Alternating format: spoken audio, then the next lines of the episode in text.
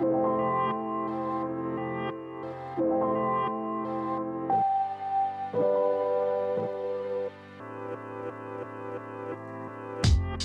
and Profiters, welcome back to another episode of Yap Classic. We're replaying part two of The Laws of Selling with Richard Moore. If you missed part one, I highly recommend you go back and listen to that episode first. We played it last Friday. It's also linked in the show notes.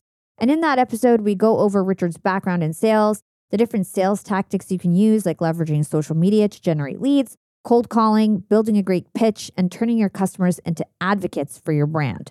In part two, we're talking about how to experiment with raising your prices and discounting your product to set the right price.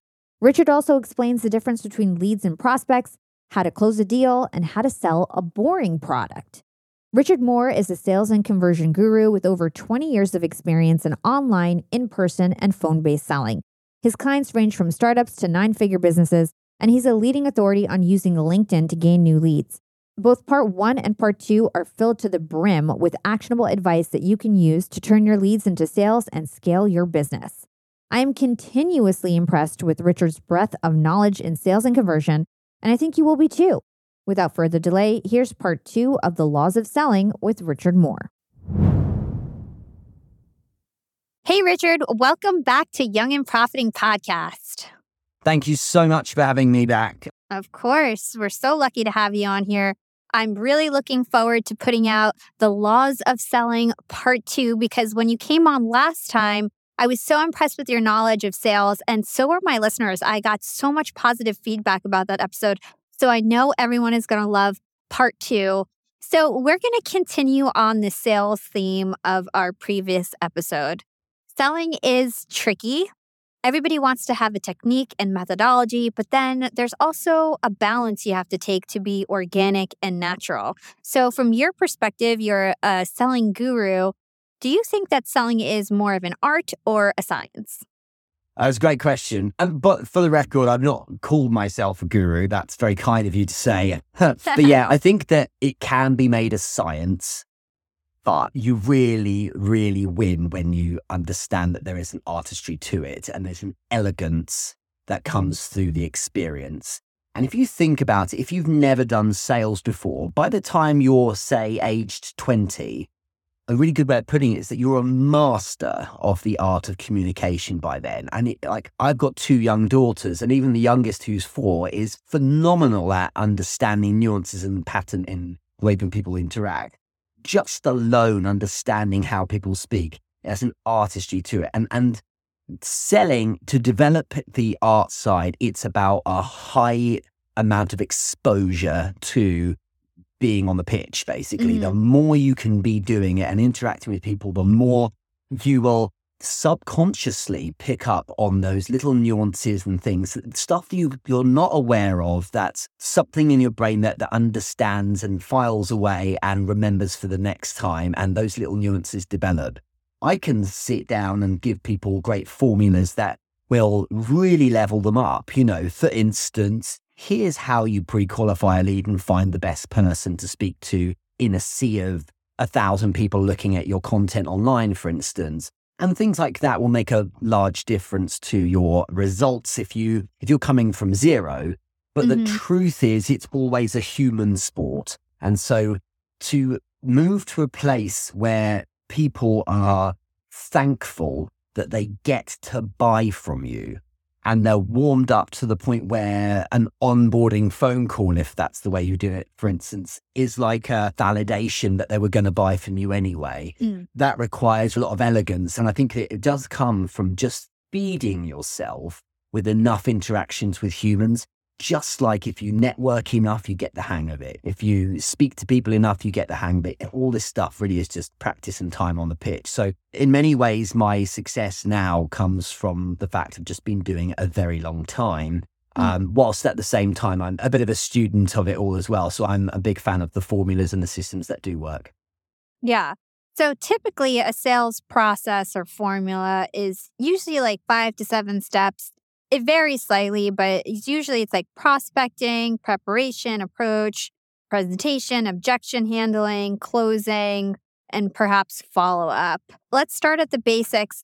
What is prospecting? How do you define prospecting for people who are new to sales?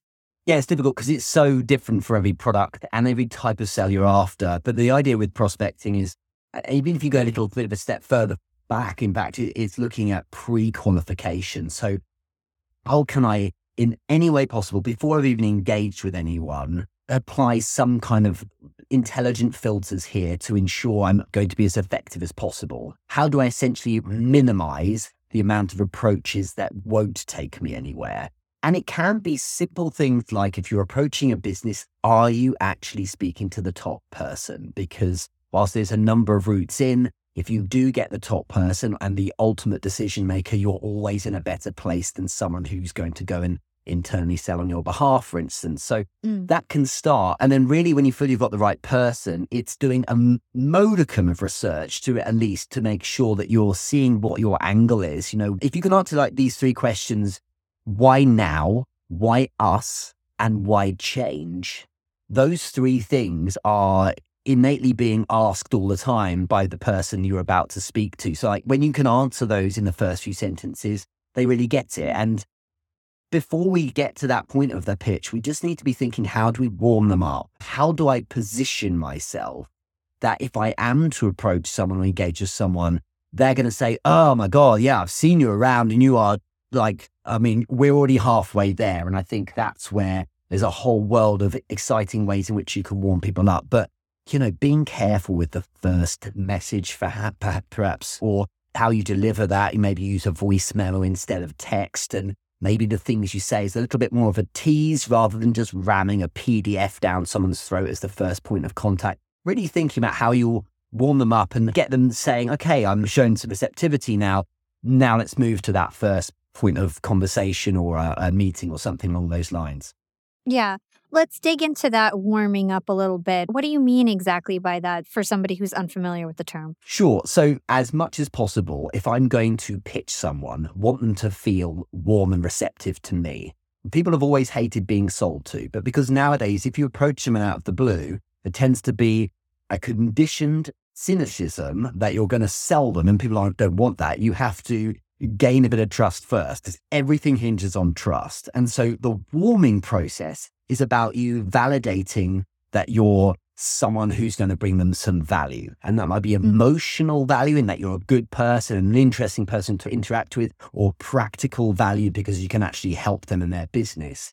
And it can it can take a number of forms and it can be as simple as leveraging a mutual contact. So if I say, I think I mentioned this in the last talk we did, you know, if I talk about someone that I'm connected to that you know, that mm-hmm. validates that I'm a bit more legit and you're more likely to want to lean in and listen to what I have to say. It might be that I tried the approach of putting out content and directing it to people like you so that the content warms you up and makes you think, hey, this person can really help. And literally yesterday, I received as usual, DMs in response to my content, which is part of the, the sales warming process. And the guy said, I see you as the person to come to in terms of sales, and, and now's the time. And that's warming people up. It's so that they decide, they self select, mm-hmm. they decide that they want to buy from you, or at least they want to hear what you have to say.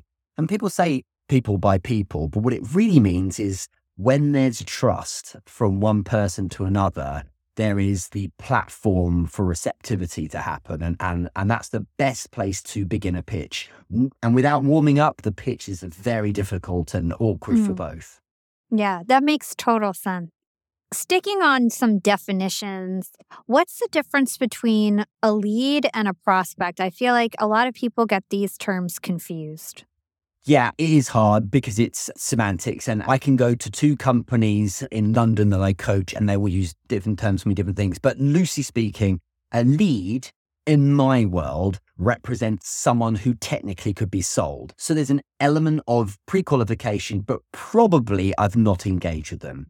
So if you, for instance, said to me, Richard, I know someone who totally could benefit from whatever it is you do. Or if I said, Hala, I know someone who'd be a great guest on your podcast, that would be classed as a lead. For me, a prospect is something of an opportunity. And that's where I've taken the lead to a level where maybe I've engaged with them a bit and it's looking at like there's a level of receptivity. Mm-hmm. And then, of course, we have other nomenclature for when they've gone further into the sales process and have been pitched, for instance. But essentially, for me, a lead is technically that person is, I've applied a couple of filters. The demographic is right, the role mm-hmm. in the mm-hmm. business is right. And probably there's an element of need there. And essentially, I'm looking for can they control budget? Do they have the authority to spend it? And is there probable need for what I have to sell? Got it. That is really great advice. Let's move on to the sales approach, focusing on emotion and sales for a few minutes. Dale Carnegie once said, When dealing with people, remember you're not dealing with creatures of logic, but with creatures of emotion. And while the logical details of a sale are important, your buyers really make decisions based on how they feel about you and your product. And so you're a proponent of starting the sales process with emotional value and not practical Absolutely. value. Could you explain the difference between the two and why you choose to start off with emotional value? The reason why is because I'm selling to people and I'm selling to creatures that operate in a particular way. And it seems intuitive to give someone an intelligent, grown up decision maker. It seems intuitive to give them the logic and the facts, right? Mm-hmm. We're trying to be helpful, we're trying to be clear. But the truth is that's not how the human animal's brain works. The human brain starts with a real kind of animal, instinctive, and emotional center that is like the gatekeeper, to use sales analogy, before getting to the logic center. Mm. So if I want to interface with anyone, I have to go through the emotional part of the brain first. No matter how logical that person is, they might be famous for it. It all starts with emotion. And very loosely speaking, and I'm not a psychologist, but I just have gleaned this from being around enough people over the years. If you're approaching someone cold, their subconscious, because it's a subconscious part, this isn't an internal conscious dialogue, their subconscious part of their brain will receive whatever approach you give them. This is moments into the first second and make a judgment on if you are a threat or if they might win here in some form or if they should be indifferent to you. Mm. And the reaction is chemical and it's happening inside their brain and that's where they decide if they need to leverage the intelligence center of the brain, the logical part, because that actually takes a lot more energy. And your status of your brain is always trying to keep it like minimal use of energy, essentially. So, yeah. whenever part of your brain is, I, think it's called the limbic brain, the old part of your brain, the kind of the some people call it the lizard brain or the croc brain or the chimp brain, the real animal part that's not evolved from, you know, 100,000 years ago or whatever basically says, Am I in trouble? Or could this be really great for me? If it's neither of those, then discard and lose interest. So when you do something or say something that lights that up, you access the logical part, and now you've earned the right to speak to someone because now they're receptive and paying attention insofar as the brain is switched on. Mm-hmm. And that's why logic first is a mistake because the animal brain doesn't respond to that. So it, it is indifferent to it. And that's why, great example, Hala, is recently I worked with someone who started their sales process through emails. Mm-hmm. They were trying to be helpful. Their first email to cold prospects was over a page long, loads of stats, underlined bits, cute little URLs, an attached PDF, bold writing here, there, and everywhere. And no one was bothering to look at it. We broke it down and it ended up being two lines along the line of, would you like to be published in this thing? Um, I'm, I'm around tomorrow for a coffee between these times. Does that work from you?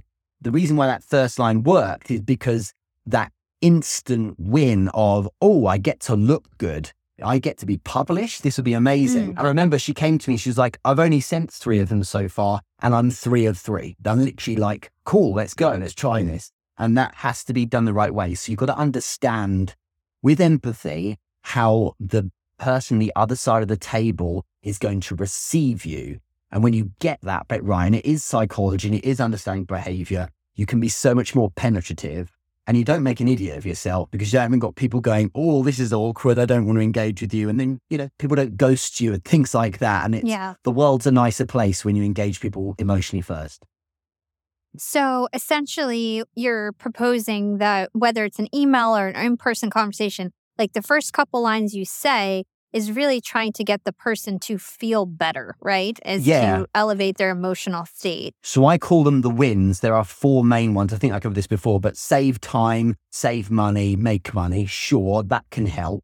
But really, the main one is look good or an extension or variation of look good because that feeds the ego. Hmm. And a nice way to do this is to leverage a peer or a mutual contact. Okay. Because if I was to say, I can make you look better online, Hannah, the problem is we've got too much cynicism there. But if I talk about how I've worked with a mutual contact, then that makes it much more believable as well. Mm. But I'm playing to your emotional center of wanting to do better in this world, look good and be accepted by people. Yeah. Now, I know you're not that shallow, but- but the emotional side of your brain is. Everyone's brain reacts in the same way. Can I look better in some way? Not necessarily in terms of fashion labels or whatever, but generally speaking, does this improve social status for me? Mhm. And if there's any kind of inclination towards that, then that gets a little bit of a light flash in the brain. And so those wins are crucial to gently kind of put in at the entry point.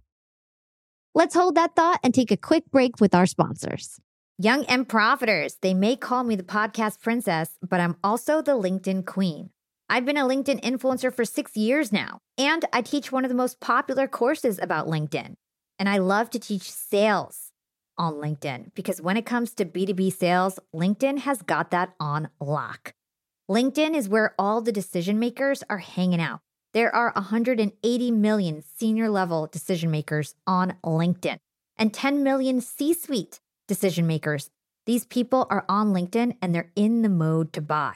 They're using LinkedIn for their buying journey to research vendors or sales reps that they might work with, to look up how to solve their problems, to learn from industry thought leaders. They are in the mode to buy, whereas on other platforms, they're in the mode to be entertained. You want to get them in the right mindset. You want to cut through the noise with LinkedIn ads.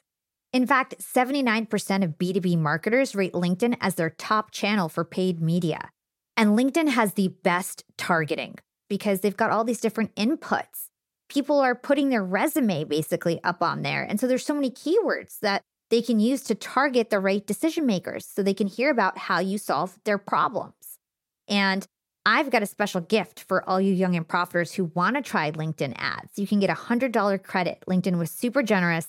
If you want to make B2B marketing everything it can be and get a $100 credit on your next campaign, go to linkedin.com slash YAP, Y-A-P. Again, if you want to claim your credit, go to linkedin.com slash YAP. Terms and conditions apply. Young and profiters, Yap Media is growing so fast. I have 10 open roles just this month. In the past, it would take me so long to find hires. I have to go on all these different job sites. I have to create my own skills assessments. That's why I let Indeed do a lot of this heavy lifting for me. Indeed is the powerful hiring platform where I can attract, interview, and hire all in one place. Indeed has things like skills assessments, where when we have specific roles, we can find an assessment that matches that role and we can make sure they have the skills that we need. Then I can focus on culture fit. I can make sure they're scrappy enough and are obsessed with excellence and do all the things that we need to do for them to fit in at Yap.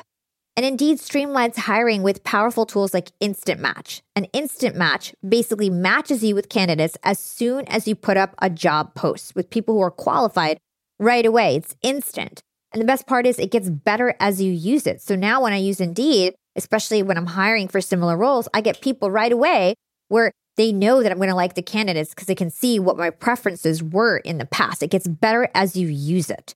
According to US Indeed data, the moment Indeed sponsors a job, over 80% of employers get candidates whose resumes are a perfect match for the position. It's like waving a magic wand that gets better as you use it.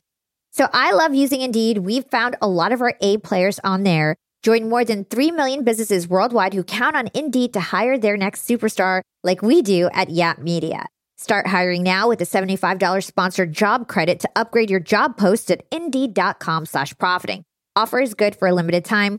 Claim your $75 sponsored job credit at indeed.com slash profiting. Again, that's indeed.com slash profiting. And support the show by saying you heard about it on Young and Profiting Podcast. Again, it's indeed.com slash profiting to get your $75 credit. Terms and conditions apply. Need to hire? You need Indeed. Totally. And so there's lots of emotions that drive buying behavior. Mm. For example, like greed. If I make a decision now, I will be rewarded. Mhm. Fear. If I don't make a decision now, I'm toast or I'm going to be fired. Altruism. If I make a decision now, I'm going to help others. So everybody has these different motives to buy something. How do you suggest that you uncover what those motives are? Yeah, it's always interesting because you will understand what makes people tick is different each time. And some people are motivated by money or saving time, and others just don't care. And that happens over the process of engaging with people. And as soon as is possible, once you've earned the right to speak a bit more, as in you've got some sense that they're acknowledging you're of value here, you need to get into questions and get the person speaking, really. Again, this comes down to warming them up. And ideally, if I was, for instance, sending an email, I'd want to do that little win and start and suggest, you know, that we meet or speak on the phone or something like that. And when we get them on the phone, there's that receptivity because we've decided to have this and they've agreed to it. And now I can ask them just some really light questions to get the ball rolling. Because there's a, in conversation, if you study the way people interact, not just in business, but in general, mm-hmm. in conversation, there's momentum. And momentum comes from both people. It's kind of difficult when we have an interview because it's not entirely the same as an average conversation would be. But typically, there's momentum in that there's ebb and flow and back and forth and dynamics and so on. But in essence, if you're approaching someone, you want to condition them to speaking and neutralize them to the idea that they are going to be speaking. Mm. Because if you talk at them nonstop, you condition them that they're not going to be speaking. So the way you do this, the way you open people up is with closed questions. So you questions being simple yes, no answers or singular word answers just to begin with. And the more specific, simplistic questions you ask someone, the more they will answer them. And the more they answer questions, the the more they answer the next question and a larger question. And Mm. you can appreciate that the more interest they take because they're speaking, the more you earn the right to ask the bigger questions. So, what's like an example of asking a question in the right way and then asking a question in the wrong way? Well, in fact, the best thing to do is think about the smallest possible questions because they're the ones that nudge it along nicely. And the smallest questions you can ask are what's known as acknowledgement questions. And acknowledgement questions are ones where it's almost not actually a question. It's just things like, does that make sense? Or right? Or it, it can be in just tonality or, or a pause. Mm. And I've just done it there to get that mm from you. So it's things inside what I'm saying. So the way you do it is you ask, so does that make sense? Or you put tonality at the end like that. So it goes up at the end of a sentence to, to suggest a question, or you leave a pause. And those two things can almost puppet to master someone into speaking and, and just the little noises to start with can get the ball rolling. But but ideally, I want to move to a place where I'm asking something slightly larger than an acknowledgement question, which can be almost anything like with intent and meaning. How are you and how are things? Or did you see I'd sent that email? Or do you know Hala, who I spoke to the other day? Or, you know, whatever it might be that you're in, I would use that. And and that's the that's your commonality that you use to begin with. Mm. And this is no different to if I sit down with someone at a wedding and that- next to that person, and I've never met them before, I use the commonality of the fact we're at the wedding, and I, my uh, my in is, you know, how do you know the bride or something like that, and and as that person starts the first few words of speaking, I'm not over the top with it, but a little bit of encouragement and those acknowledgement questions, oh right, and things like that, just to nudge them along. And so what you're doing is you're you're setting a little spark and you're starting the process of tenderly stoking a little fire. It really is how it should work because in the main, when you approach someone in, in business cold to sell them, you need to take this approach of, of kind of really nurturing the little flame of a fire, if, of a conversation, if you like, because after a while it really blossomed, but you've got to put the work in essentially. How about we go back to the sales conversation? As we were doing your research, we noticed that one of your favorite phrases to use is I'm your man. That bitch. Why is this phrase so powerful? Um, because it short circuits that part of the brain we talked about that suggests there might be some fear or overthinks things and worries. I'm your man requires a microsecond of thought, but you basically say if it's technically something you could do, then it's uh, it's a yes. And it's a great way of learning how to jump. Too much overthinking paralyzes you and throws up the, oh, but what if this happened and that happened? And I personally find it exhilarating to work a lot of things out as I go, but I also back myself to be able to deliver certain things really well. And and in the main, if someone comes to me and says, Hey Richard, are you available to come to our company and speak about this? This is what our company do does. It's like, yeah, I'm your man. And then I'll work it out from there. And that doesn't mean I'm winging it or making it up fully as I go. It's that I know the answer will be I can do it in the end. And I know that I will do a good job. And so let's jump because that saves me going through any hassle of thinking about the downside too much. I am very much a jump and build plane on the way down kind of person. Mm. So what I'm trying to articulate here is that the amount of thought I do put in is small, yet it is focused on is this technically in my sphere? If it is, it's a yes, right? It, rather than oh, I don't know, because there are different ways in which we could look at this, and therefore I might not be quite right. It's like, no, come on, let's make this right for me. And if it's off piece and totally not what I do, then of course it would be a no. But I tend to be asked stuff around what I do, and best thing to do is is jump and say, "Yep, I'm your man," and that's fun. It, it takes you to some really exciting places. Yeah. Salespeople often get a rap that they can be really aggressive, right? And I think that the aggressive approach really never works. It's such a turnoff. How do you advise that people be aggressive in terms of being proactive, but not necessarily turning off their customers with this aggression? Totally. The answer is that you need to be aggressive, but you're aggressive with yourself. What that means is you you push yourself and drive yourself to engage with as many people as possible you're aggressive with your research, you're aggressive with making sure you're displaying some empathy, that you, you plan how you say those first few lines and so on. You know, spend as much time as possible training yourself too. And that's the key is that aggression lies within you for yourself and being ambitious, but it certainly shouldn't go out to the people you're trying to engage with. The difficulty we have here and this is why people get spammed. People always say, you know, well, why are they doing it? Why are people starting a message when they've never heard of me before, never met me before with a sell? The reason why is because that if you get one point of receptivity in 800 approaches, that's confirmation bias for many. And rather than auditing the effectiveness, they're saying, do you know what? I got I got a yes, therefore do another 800 and I'll get another yes. It, uh, mm. it, that confirmation bias drives the kind of worked with companies where it's hundreds and hundreds of phone calls every week per person. And the majority of people aren't interested, but two a day will show an interest. And one a week will buy, therefore do it and all the time. And it's it's kind of soul destroying, but if it makes you some money at the end of each month, then that confirmation bias perpetuates it.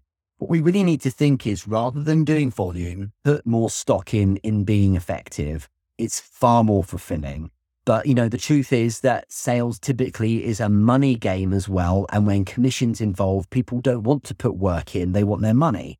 And so they cut corners and and in a world like LinkedIn, for instance, you've got 600 million people there. So because volume is a feature, you can afford to be an irritant because enough people will say yes. Mm. If there were only 13 people on LinkedIn, you'd appreciate the approaches would be far more effective.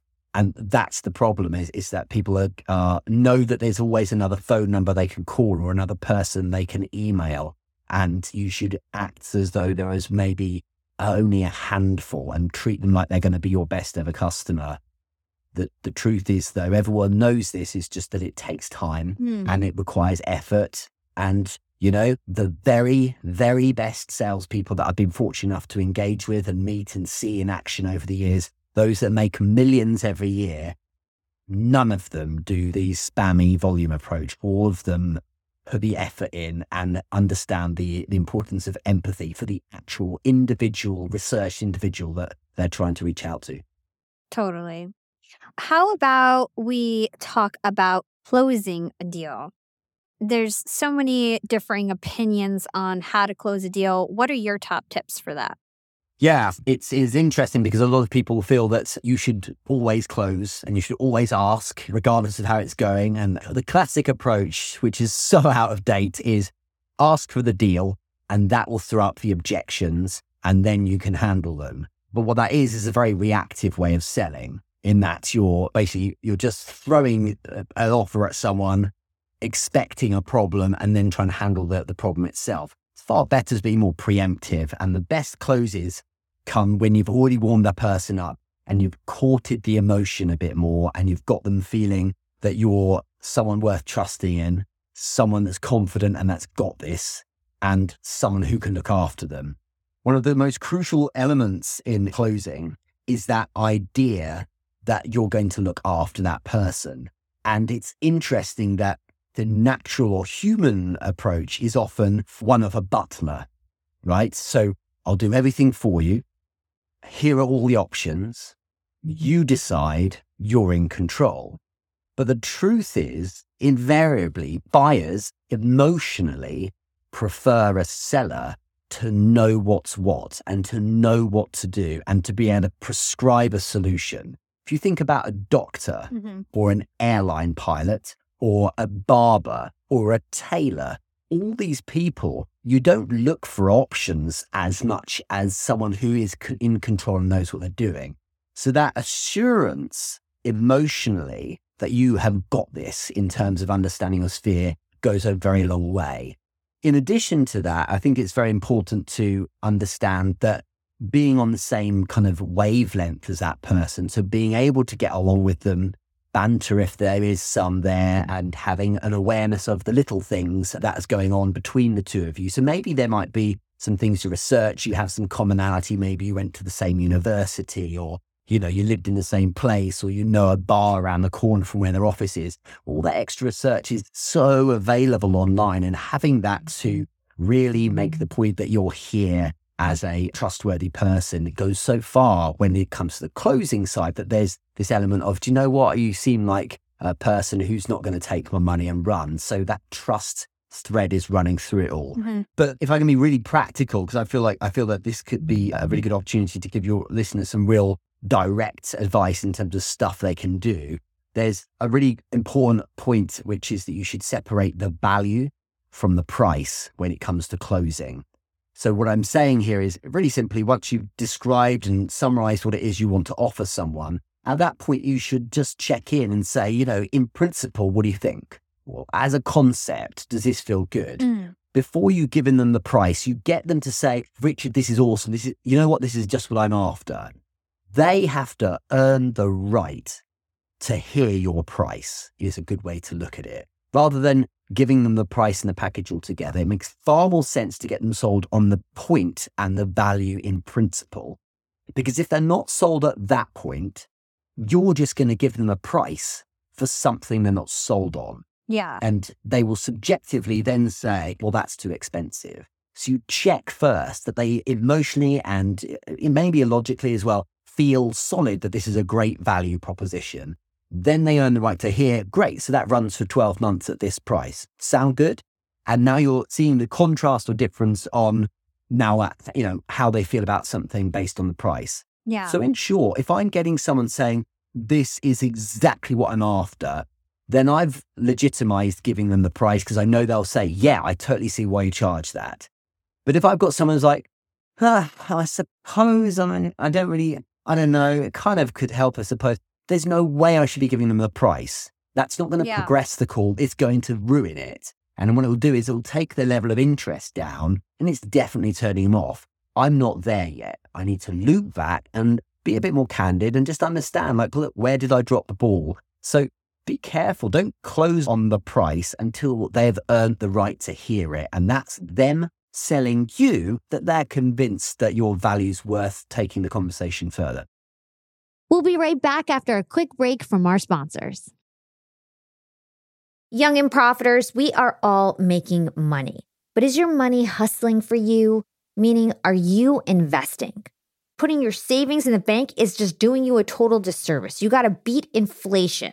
I've been investing heavily for years. I've got an E Trade account, I've got a Robinhood account, and it used to be such a pain to manage all of my accounts. I'd hop from platform to platform. I'd always forget my Fidelity password, and then I have to reset my password. I knew that needed to change because I need to keep track of all my stuff. Everything got better once I started using Yahoo Finance, the sponsor of today's episode. You can securely link up all of your investment accounts in Yahoo Finance for one unified view of your wealth. They've got stock analyst ratings, they have independent research. I can customize charts and choose what metrics I want to display for all my stocks so I can make the best decisions. I can even dig into financial statements and balance sheets of the companies that I'm curious about. Whether you're a seasoned investor or looking for that extra guidance, Yahoo Finance gives you all the tools and data you need in one place. For comprehensive financial news and analysis, visit the brand behind every great investor, yahoofinance.com, the number one financial destination, yahoofinance.com. That's yahoofinance.com. Young and Profiters. As you may know, I launched my LinkedIn Secrets Masterclass a little bit over a year ago. It was my first course. And so far, I've generated well over $500,000. And the best part is, I didn't have to figure out how to set up my mastermind subscriptions, how to do abandoned cart targeting, and all of that tech geeky stuff. I just left that all to Shopify. Shopify is the global commerce platform that helps you sell at every stage of your business. And if you're in that I need to sell more with less stage, Shopify Magic is your AI superpowered sidekick ready to whip up captivating content that converts. And it doesn't matter if you're selling digital products or vegan cosmetics. Shopify helps you sell anything, anywhere, from their all in one e commerce platform to their in person POS system. Stop those online window shoppers in their tracks and turn them into loyal customers with the internet's best converting checkout. I'm talking 36% better on average compared to the other options out there. It's no wonder Shopify powers 10% of all e commerce in the US, including huge global brands like Allbirds and Thrive Cosmetics. It took me a day to set up my Shopify store. I set up chat, took two minutes, and I was done. One month from thinking of the idea to implementation, a year later, I've made half a million dollars on the idea. That's what it takes in 2024 just a good idea. And then utilizing a platform like Shopify that can help you make it a reality. There is no excuse these days. If you've got a good business idea and you think you'll be a good entrepreneur, you don't have to wait any longer. You don't have to be super techy. And you never have to worry about figuring it out on your own. Shopify's award winning help is there to support your success every step of the way. Sign up for a $1 per month trial period at shopify.com slash profiting. That's all lowercase. Go to shopify.com slash profiting now to grow your business no matter what stage you're in. Shopify.com slash profiting. Speaking of price, I came across something very interesting that you've said in the past. Essentially, you say that people should raise the price point every time you get a sale. What's the logic behind that? Because you could just get infinitely high in your price and become uncompetitive. So tell us about that. Mm. Yeah, let me put some parameters in there. It certainly is for certain types of product because you may be in an industry where actually that's not a good way to do it. So if I sold, you know, uh, Ford Focus, every time I sell one, I put the price up because someone's will, been willing to pay it. Is going to soon make, get me to a point where I get a lot of resistance on it.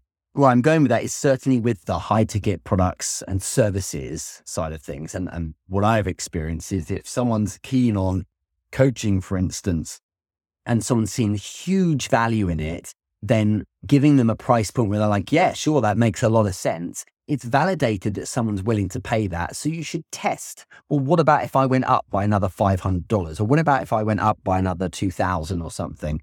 You should test it because it's a really good way of seeing what your price should really be. It's a good bit of market research, really. And when I started doing online consulting with startups, I started at quite a low price point simply to validate to myself that I could close uh, sales in this way. And then every time I got a sale, I just put the price up until I got to this point where I thought, okay, do you know what? That's the kind of price point this deserves because that's the bit where people are like, yeah, totally get that. Um, I'll pay that. And it's just a good way of testing if you're going too low or too high. But it requires a volume of sales to really get a handle on it, if, if that makes sense. Yeah. I mean, I think that's a great strategy, like you said, to find the right price point and Yeah. to also not sell yourself too short. You could be charging a lot more for your services, but you'll never know if you don't ask, right? Exactly. And I, th- I think it's important to understand that it's all about the individual because value is a subjective thing. It's a perception. It's in the eye of the beholder. And I've been in meetings where I've done, you know, two hours of coaching to a senior team of salespeople and they thought it was worth every single penny. And I charged more than I would charge for a month of coaching because I knew that this was solving this one problem they had right now. It was literally putting out their fires right now. So the value to them was totally worth it. And of course, there are other ones where it's maybe not quite as necessary. And so the price point reflects that as well. It's always ebb and flow with this kind of thing. It depends on the individual and their certain circum- circumstances right then and there. Mm-hmm. Continuing on the topic of price, what's your perspective on discounting your products? Is that ever an effective strategy? It's the case typically that everyone technically can afford your product unless you haven't done that pre qualification. We talked about it earlier. So if I'm approaching, you know, people with a very low level of income with Lamborghinis, I'm not doing my pre qualification correctly. But in the main, if you've done that bit right, people can afford your product. So therefore, it's feedback if they say your price point is too much that subjectively they feel your value doesn't match what you're asking them. It's your fault you haven't sold them properly. And so I'm very happy that I've got a system that works where I, I massively go all in on warming the audience first and they organically choose themselves and come to me and say, I'd like to buy your product. That means that the discount thing doesn't come up really at all. Mm. The reason why discount typically is thrown at a, a seller is because if you don't have any point of differentiation, then you tend to find that the person's looking mm. for a point of differentiation. So they're looking, they'll say something like, well, well, what about if it was lower price point? If you don't resonate with that person, if you don't get on with them on the same wavelength, or maybe if the need for your product in and of itself isn't entirely there, that's where sometimes a discount kind of makes sense to the to the buyer. Again, to basically differentiate and say, you know what, maybe we could make this in some way valuable or interesting. Because Mm. if they're not sold on you or and or the product, then lowering the price might make it feel a bit more validated. But in truth, you shouldn't have to discount someone who is a qualified lead. So someone who technically could buy, totally the case. That makes sense. So I have a lot of friends who are in sales, and sometimes I hear the excuse that they think that their product isn't good enough or it's not sexy, it's boring, and that's why they have trouble meeting their quota each month. What is your advice to people who claim that their product is too boring? work on the basis that that's an excuse. Okay. Always work on the basis that that's an excuse. I've had some really tough stuff to sell in the past and still managed it because sometimes you've got to take a step back and say, I need a different approach. Let's go and do some research, find some other people, get some different opinions from good salespeople on how they might attack it. And you've always got to map back from the wins for the buyer. How would they win as a result of making use of your product or service? And are they going to look good? Are they going to save time or give them convenience? Are you going to make it the case that they make more money or save money? That's something to think about. But you've given me a specific example here, and I think it's a really good one. Mhm. Those that feel their product or industry is boring. And it's such an important one. The truth is, people buy people. So if you feel your product is boring, no problem. Don't talk about the product. Talk about you. Express yourself. You know, do skits about the um, subconscious subculture of your of your industry. Poke fun at it. Whatever it is, do something that's going to draw people to you because one of the most powerful things you can leverage is human curiosity. And it's the same as when you meet, think about it in the social context, because this is where I got the idea from. In the social context, if I meet someone at a bar or whatever in, in, in just in social uh, environment that I find you know, interesting or, or stimulating, job one when you say goodbye to them is you check them out online. You go to Instagram, you go to Facebook. What this per- what's this person like? And it's mm-hmm. no different in business if you can do things that make people think, "Who's this guy? This is interesting." A good number of them won't be able to help themselves. They will click on your name now on your profile, and if you signpost it enough, they will find their way to what you do those that might need you for the thing you sell, the widget you sell that's really boring, when they need you, you're the one. And the reason why you're the one is because buying your product, boring though it is, is at a time when they need it. And it's an example of another way in which they can consume you. Mm. So people show up, for instance, for my show. And for some, it's like, deathly, deadly boring. Like, how are you doing a show every week on selling and business? It's so dull for some. But for those who enjoy the way in which I do it and my vibe, when, if the time comes they need something, I'm the one they think of because they like me more. And so the science shows it's best part of 60, 65% of the reason why someone decides to buy something, boring or not, is down to how they've interfaced with the brand or person. So the advice is really simple. Do things that make you more stimulating to them. And it might be a longer play in terms of content, or if you're approaching people directly one on one, be the fun, interesting guy. And that earns you the right to talk about the boring thing Hmm. because if you've identified the right person and they technically could need that and win from it, well, then now they will want to hear from you because you're a cool guy or, or an interesting woman. You see what I mean? So lead Yeah. with being interesting. Yeah. It's really great advice. And just to hit it home for my listeners, if you, if you think you have a boring product, you yourself, you need to be the interesting one, right? And you're the Mhm. one who's going to draw in the customers. And then if they need your product, you'll be the right person to contact. And so I know that when you're building a relationship in sales, your main focus is really to build trust. And you say it's really everything to get the human in front of the prospect. And nowadays, online, it's very impersonal. A lot of it is automated, text based. So, how can we be more human online? What's your perspective on that? One of the things I am really behind is because people are trying to leverage direct message or private messages to warm people up, is to use voice memos. Mm. Because all the platforms, even the like LinkedIn now, you can voice memo it. And it's the way I operate. Firstly, you are so much more productive when you use voice memos because you can get so many more done rather than sitting around typing all day.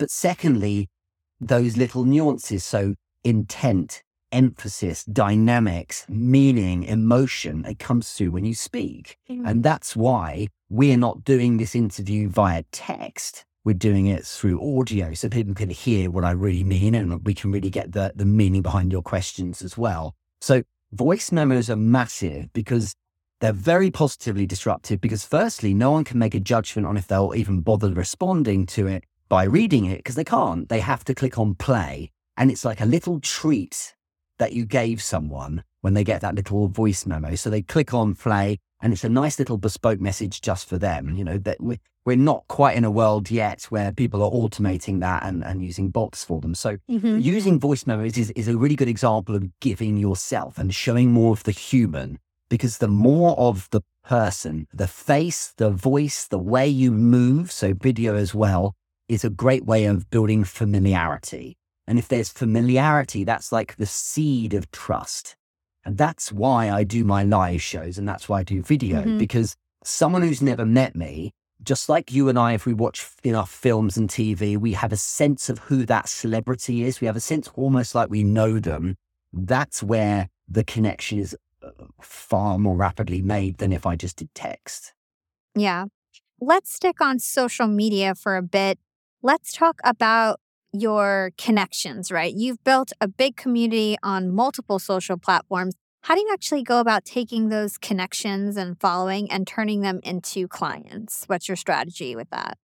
So it's an interesting one because a lot of the people who I interface with are the entry points to their own network. So there's a lot of content creators and people who are maybe doing things similar to me who I'm not necessarily going to close. But the reason why I still engage with them is that knowing that they have a network, some of their people will be going through to see my content and they will kind of sell themselves a bit. To kind of answer your question directly, I don't do outbound. I create a, a nut back from a situation where people can't help themselves and want to send me that message to say, I really love what you do. And I've essentially self selected myself to need help from someone like you. What are the next steps? Mm. And what that looks like is being everywhere as much as you can through a system of repurposing and micro content so that it appears that I have this abundance, even though I'm not actually online all this time.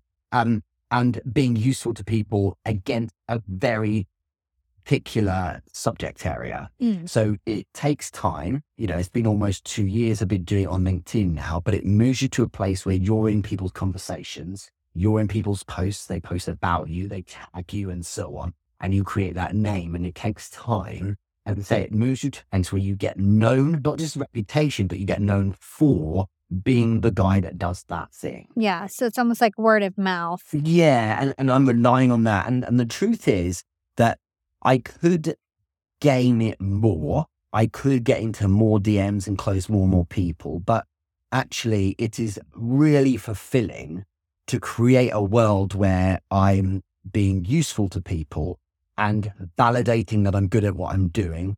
And so those that would buy from me decide when it's right for them to reach out. And that is the best organic way to do it. And you see, if you're okay, you know, if you have enough money to survive, I suggest this be the approach. You can do outbound, but it's far better to say, I'm actually good. So let's focus on being useful to people and let them come to me. And of course, when they do come to me, I will then move to a sales or closing process. But in the main, I kind of create as much as possible a situation where they take the first step because I think that feels good for everyone. Hmm. I love that advice. I think it's great. Richard, this was such a great conversation. I Thank you, really yeah. enjoyed it. Me We too. always end our show now with this last question What is your secret to profiting in life?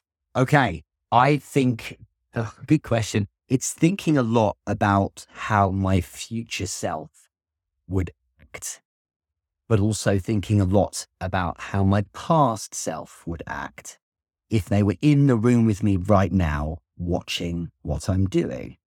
So, my past self, the one who had to graft and grind and bleed through his eyes to get here, imagine if that person was sitting here right now watching whatever task I'm working on or not. And to get ahead in life, I feel you need to ask yourself what, because that's the greatest accountability is to yourself. If past Richard was sitting right here, right now, would he say, Good, I'm glad you're honoring all the work I put in? Or would he be really annoyed at how I'm slacking off? Likewise, is the future Richard also saying, like, seriously, can you just get on with it so that I can start to exist? Or would he say, awesome work, well done, you're going to make me a reality? So, thinking in a weird way about these multiple um, Richards has been a really good way of deciding if the thing I'm doing right now is a worthwhile task to be working on. I love that. We've never heard that one before. And where can our listeners go to learn more about you and everything that you do? Sure. So it can all stem from my website, the hub, if you like. So therichardmoore.com, or I'm very active on LinkedIn. So I'd love to meet some of your guests there. If you go to Richard James Moore, all a word on LinkedIn, I'll be there as well. I'd love to speak to some of them. Awesome. Thanks so much, Richard. You're welcome. I really enjoyed it. Thank you so much.